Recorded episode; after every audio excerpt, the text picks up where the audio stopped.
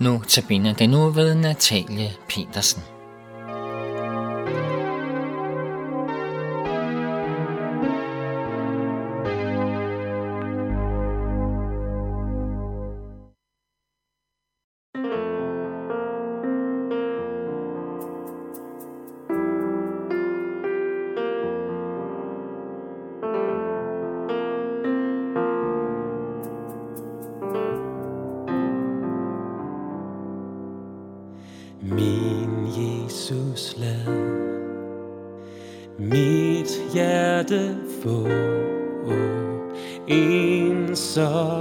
Den smage på dig.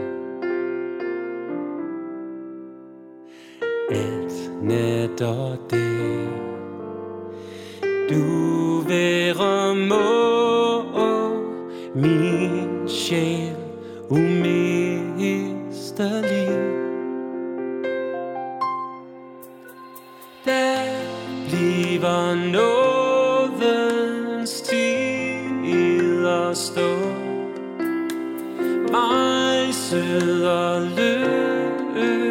Løstelig. Til du mig kysser med din mund og tager hjem til dig. Mit hjerte i den grav du lå til påskemorgen rød. Lad når det aftener vi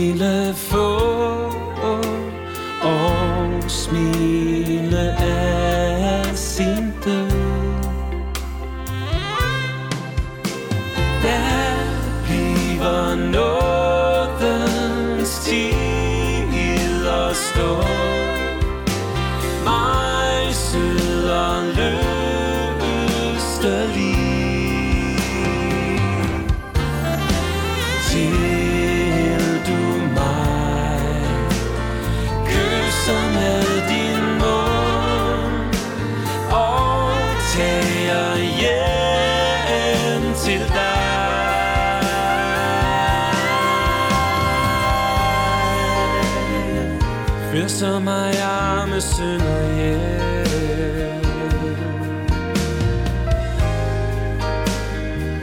Med din retfærd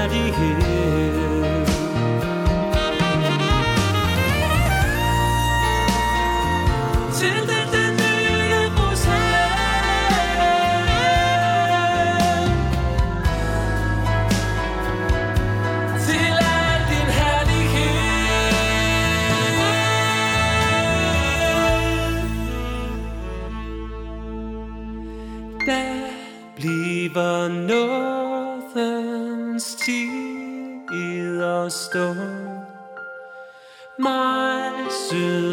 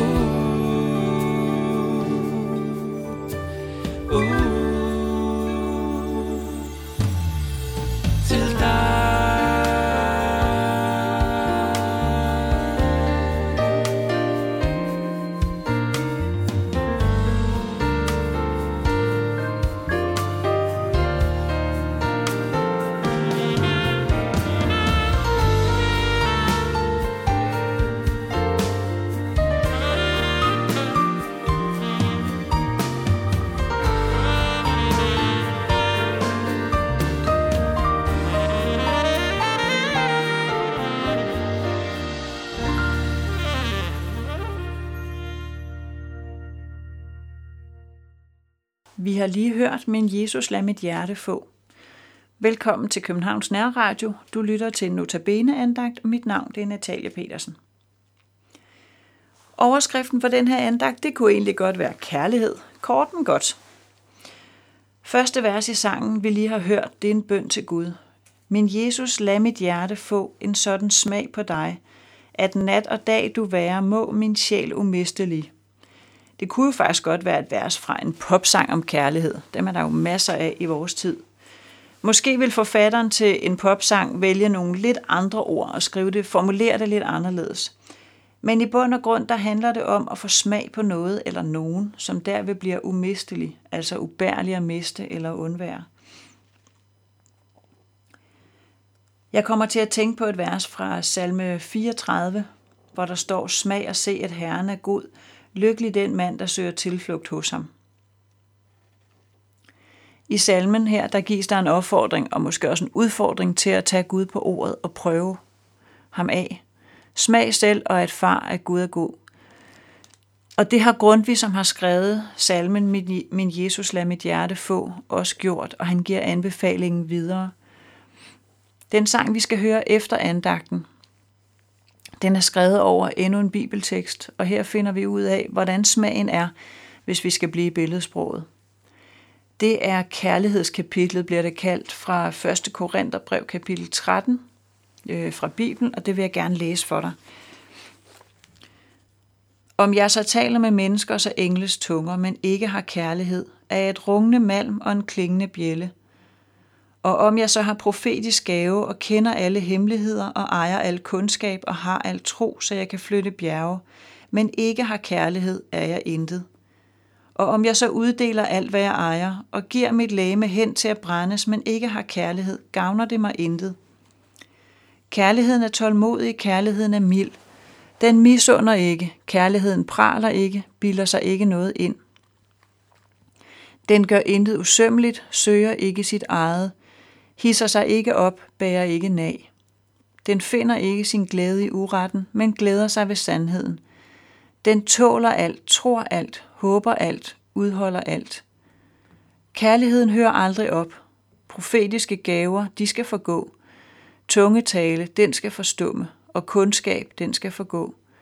For vi erkender stykkevis, og vi profeterer stykkevis. Men når det fuldkommende kommer, skal det stykkevise forgå.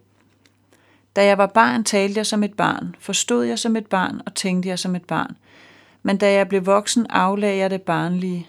Endnu ser vi et spejl i en gåde, men der skal vi se ansigt til ansigt. Nu erkender jeg stykkevis, men der skal jeg kende fuldt ud, ligesom jeg selv er kendt fuldt ud. Så bliver der tro, håb, kærlighed, disse tre, men størst af dem er kærligheden. Kærligheden er så vigtig, og uden kærlighed er vi intet. Det er det, jeg får ud af de første, den første del af kapitlet her. Og jeg tænker også på, hvordan vi lever vores liv i dag. For mig at se, så mangler vi ofte kærligheden til hinanden. En ting er de mange skilsmisser, vi ser omkring os, hvor tab af kærlighed kan vise sig som noget meget konkret, og på en meget konkret måde. Og noget andet er, hvordan vi gebærer os i dagligdagen, hvis vi zoomer ud og kigger på hele verden, jamen så er der jo masser af eksempler på, at kærligheden den har lidt et grusomt nederlag. Og måske kan du tænke, at øh, det er jo bare i nogle lande, at det forholder sig sådan. Men jeg tror, at vi, skal, vi kan se det lige så tydeligt her i vores egen lille andedam, hvis vi kigger efter det. Hvis vi skal beskæftige os lidt med de næste vers, som helt konkret beskriver kærligheden, så synes jeg, der er stof til eftertanke, i hvert fald for mig – Kærligheden er tålmodig, står der. Hmm.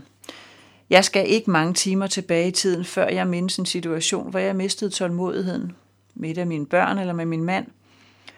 Og jeg øver mig jo i at bevare tålmodigheden. Og jeg øver mig i at sige undskyld de gange, det ikke lykkes. Men jeg tænker også på, hvad med de mennesker, jeg for eksempel møder i trafikken eller i en butik, øh, og så møder mig på et forkert tidspunkt, eller som fanger mig på det forkerte ben dem har jeg jo ikke mulighed for at sige undskyld til, fordi måske møder jeg dem aldrig igen. Og alligevel så mister jeg tålmodigheden i forhold til et eller andet, og lader det gå ud over den, der er nærmest. Jeg tror, mange af os kan genkende det. Og så er det kun et enkelt eksempel ud fra teksten her indtil videre.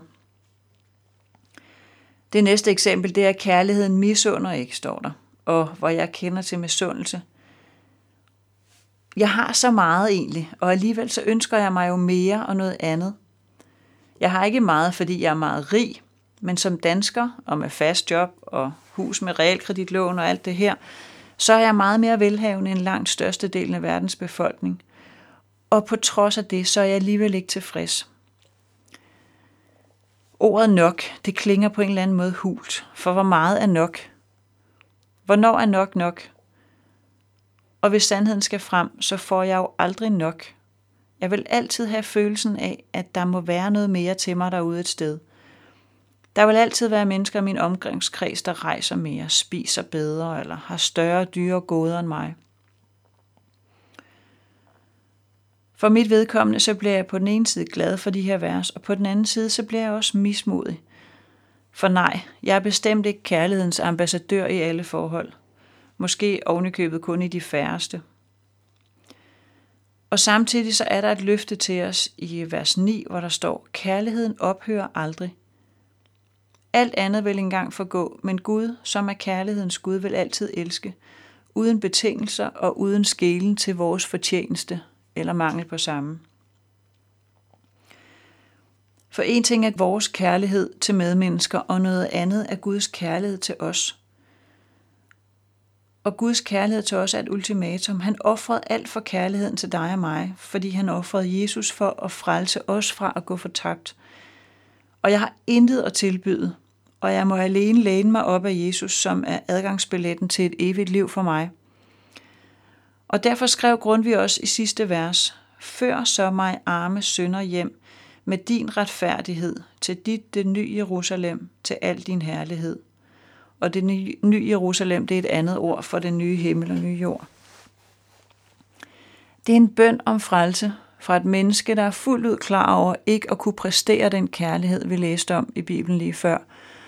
Og et menneske, som lægger sig fladt ned over for Gud og Gud han rækker hænderne ud til os, og så tilbyder han os at komme hen til ham. Gud han tilbyder os den fuldkommende kærlighed, sin fuldkommende kærlighed til os, helt uden betingelser. Vi skal nu høre sangen Kærlighed, og tænk på Paulus' ord, som han fik fra Gud. Så bliver der tro, håb og kærlighed disse tre, men størst af dem er kærlighed. Og med den her sang vil jeg sige tak, fordi du lyttede med til Notabene-andagt på Københavns Nærradio. Her kommer sangen Kærlighed.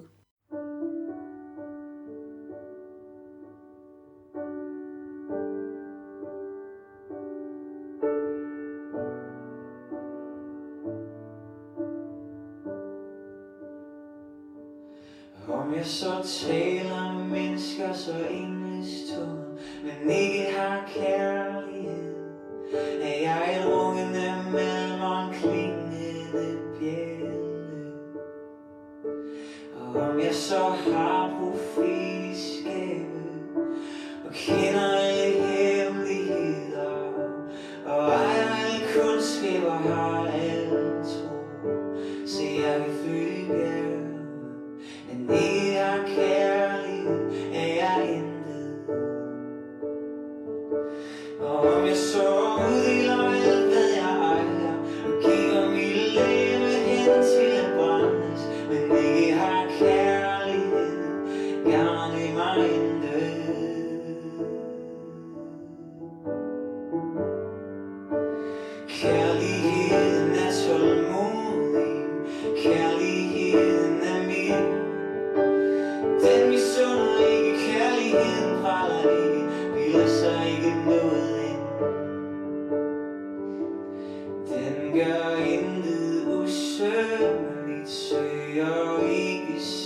I'm a sign.